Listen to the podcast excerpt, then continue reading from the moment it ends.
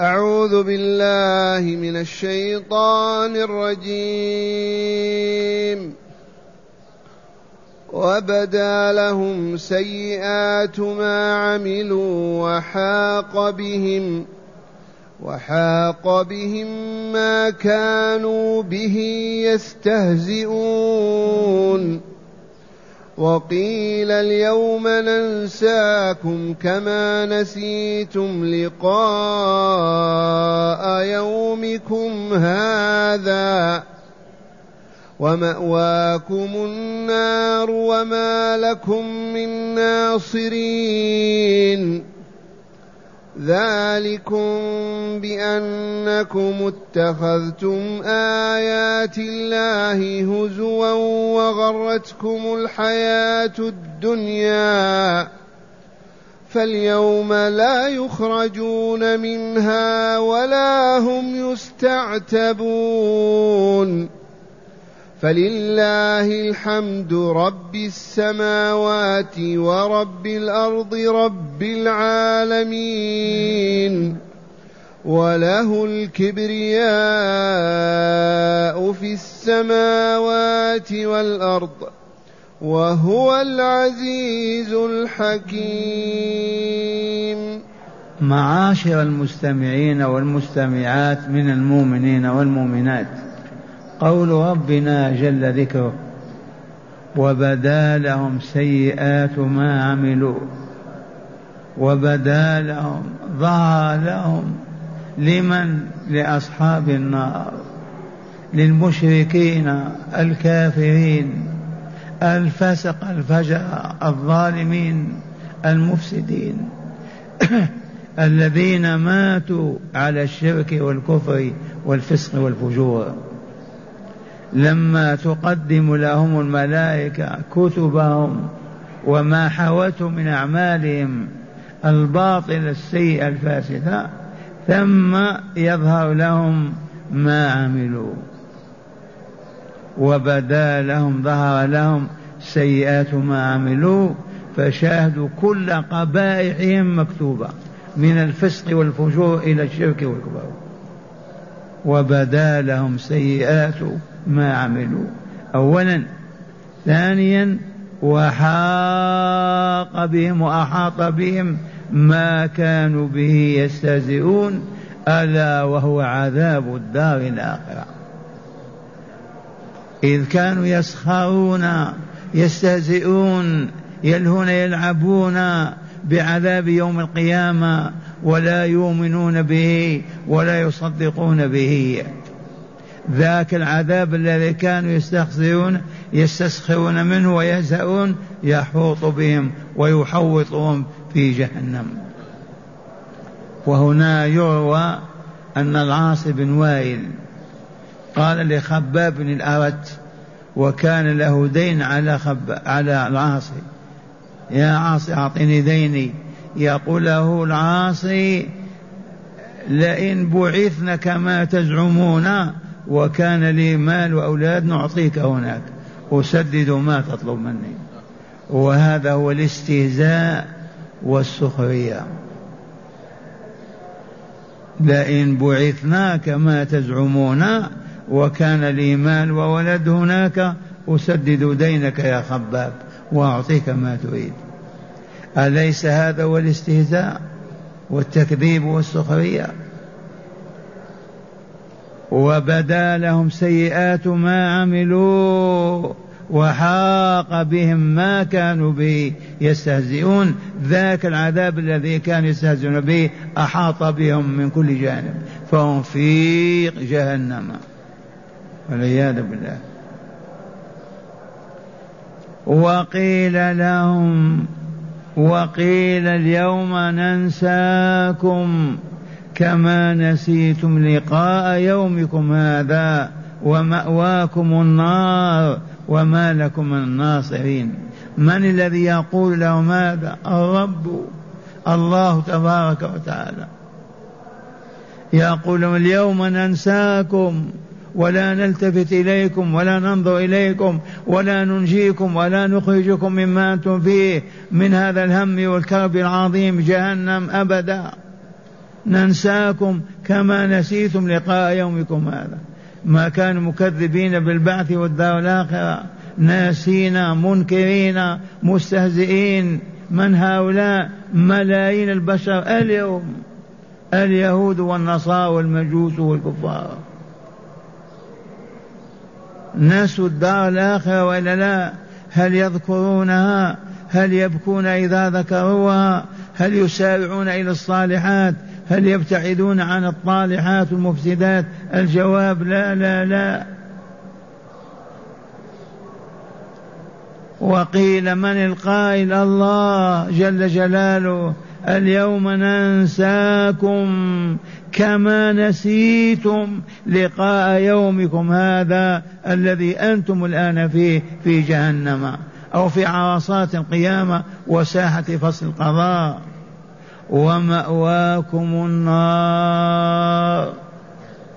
والمأوى يدل على الخلود والبقاء في المكان الذي يؤويه. ومأواكم النار. وبئس المصير. ومأواكم النار. وما لكم من ناصرين. من ينصرهم الأصنام. اللات الحجال الحجر عيسى الملائكة والله لا يجدون من ينصرهم حتى يخرجهم من النار. وقد أخبر الجبار بهذا وما لكم من ناصرين. من أين لهم ينصرون هؤلاء الذين ماتوا على الشرك والكفر على الفسق والفجور أصحاب النفوس الخبيثة المنتنة العفنة التي تعفنت بأوضار الذنوب والآثام والعياذ بالله. هكذا يقول لهم الرب تبارك وتعالى اليوم ننساكم مقابل نسيانكم أنتم لهذا اليوم. ما كان يذكرون الدار الآخرة ولا يعملون لما ينجيهم فيها ويسعدهم ابدا بل كانوا يعيشون على الفسق والفجور وعلى الباطل والشر والفساد. نعوذ بالله منهم ومن حالهم. ومأواكم النار هي المأوى الذي تأوون إليه والمنزل الذي تستقرون فيه ولا تخرجون منه أبدا وتبقون باقين أبدا لا موت ولا حياة. وما لكم من ناصرين. لعلكم تقولون يوجد من ينصرنا والله لا ناصر لهم أبدا وسيخلدون في جهنم. اللهم إلا أن يكونوا من أهل التوحيد فإنهم لا يخلدون في النار. أما المشركون الكافرون فهؤلاء خلودهم أبدي. أما الفساق والفجار من أهل الإيمان من أية أمة إذا دخلوا النار وعذبوا فيها أحقابا يخرجون منها بإيمانهم. ثم قال تعالى ذلكم هذا الذي أنتم فيه من العذاب والبقاء في جهنم. ذلكم بسبب ماذا؟ بأنكم اتخذتم آيات الله هزؤا. هذا هو السبب. اتخذتم آيات الله القرآنية سخرية وهزاء لا تقرؤونها لا تحفظونها لا تسألون عن معانيها لا تعملون بما فيها بل وتسخرون وتستهزئون. والعياذ بالله.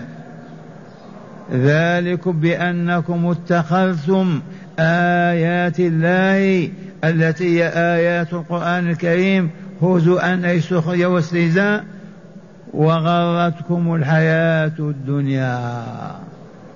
الأكل والشرب والنكاح واللباس والمراكب والمساكن و هذا هو همهم هذه قلوبهم هذه حياتهم. لا يذكرون الدار الآخرة ولا يفكرون فيما بعد الموت بل ولا يفكرون في الموت حتى هلكوا على تلك الصورة البشعة وهم في جهنم والعياذ بالله تعالى.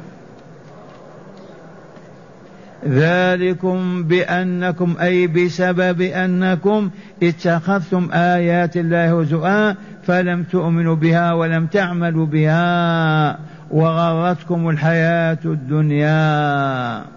الحياة الدنيا تغر وإلا لا.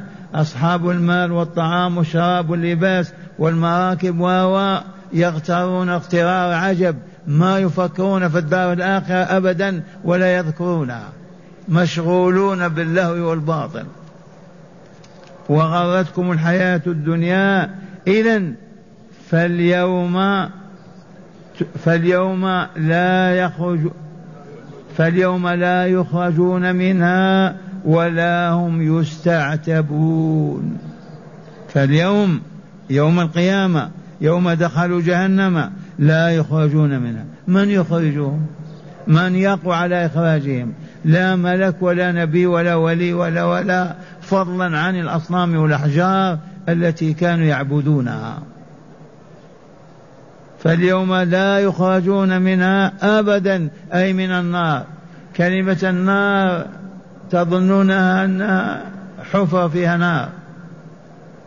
نلفت النظر إلى الشمس. هذا الكوكب النهاري هذا الكوكب الملتهب. الناري النهاري قالت العلماء هو أكبر من الأرض بمليون ونصف مليون مرة. وهو كذلك. أكبر من الأرض هذه بمليون نصف مليون مرة. كله نار ملتهبة.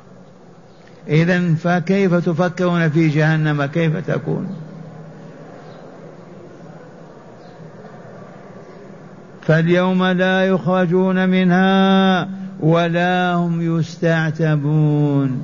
من يعتبهم ويعاتبهم ويلومهم حتى يقولوا تبنا وعدنا نرجع إلى الدنيا. والله لا عتاب ولا لوم ولا أبدا.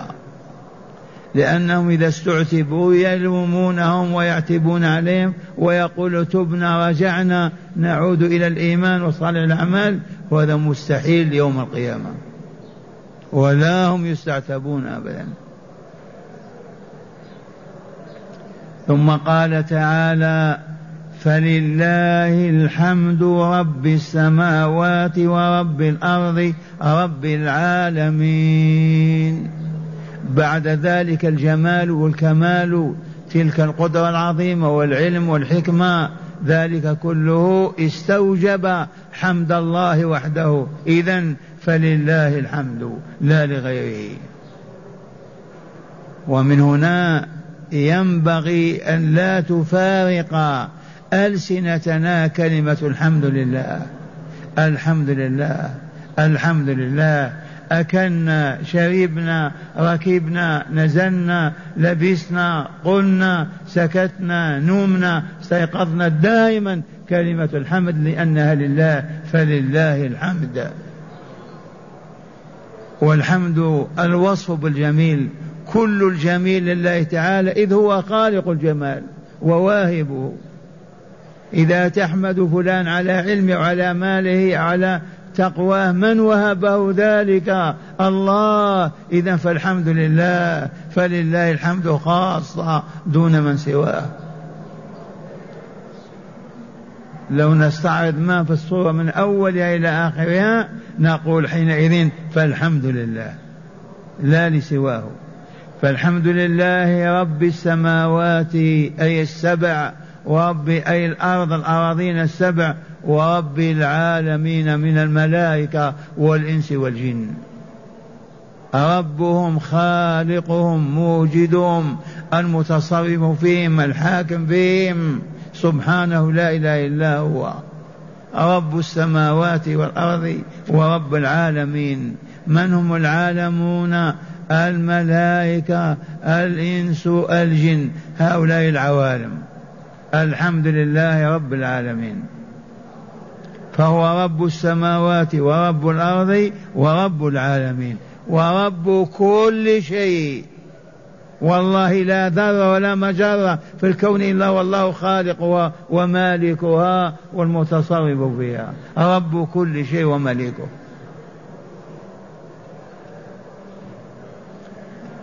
فلله لا لغيره الحمد رب السماوات ورب الأرض. السماوات كم؟ سبعة والأرضون والله سبعة. رب العالمين خالقهم ومدبر أمرهم الحاكم فيهم. ثم قال تعالى وله الكبرياء. أي العظمة والسلطان والقدرة والقوة الأبدية وله الكبرياء في السماوات والأرض. العظمة لله في السماء وفي الأرض. السلطان لله القدرة لله الحكم لله هو الذي يعطي ويهب ويمنع ويطرد ويدخل الجنة. هو عز وجل له الكبرياء في السماوات والأرض. ولن تكون لغيره أبدا. من هو هذا الذي له الكبرياء؟ كان ميتا وحي ثم يموت يستحق العظمة والجلال والكمال. الذي إذا جاع ما يستطيع أن يمشي يستحق الكبرياء. وله الكبرياء في السماوات والأرض وهو العزيز الغالب الذي لا يغلب. العزيز في انتقامه ينتقم من الجبابرة والطغاة والمتكبرين والمشركين والكافرين ويذلهم ويهينهم لعزته التي لا تقاط لا تطاق ابدا. الحكيم في تدبيره في قضائه في حكمه في خلقه لا يخلو شيء من حكمة الله عز وجل.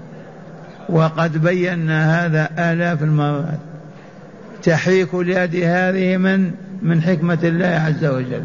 وجود أصابع من حكمة أراد الله عز وجل حتى نتناول بها.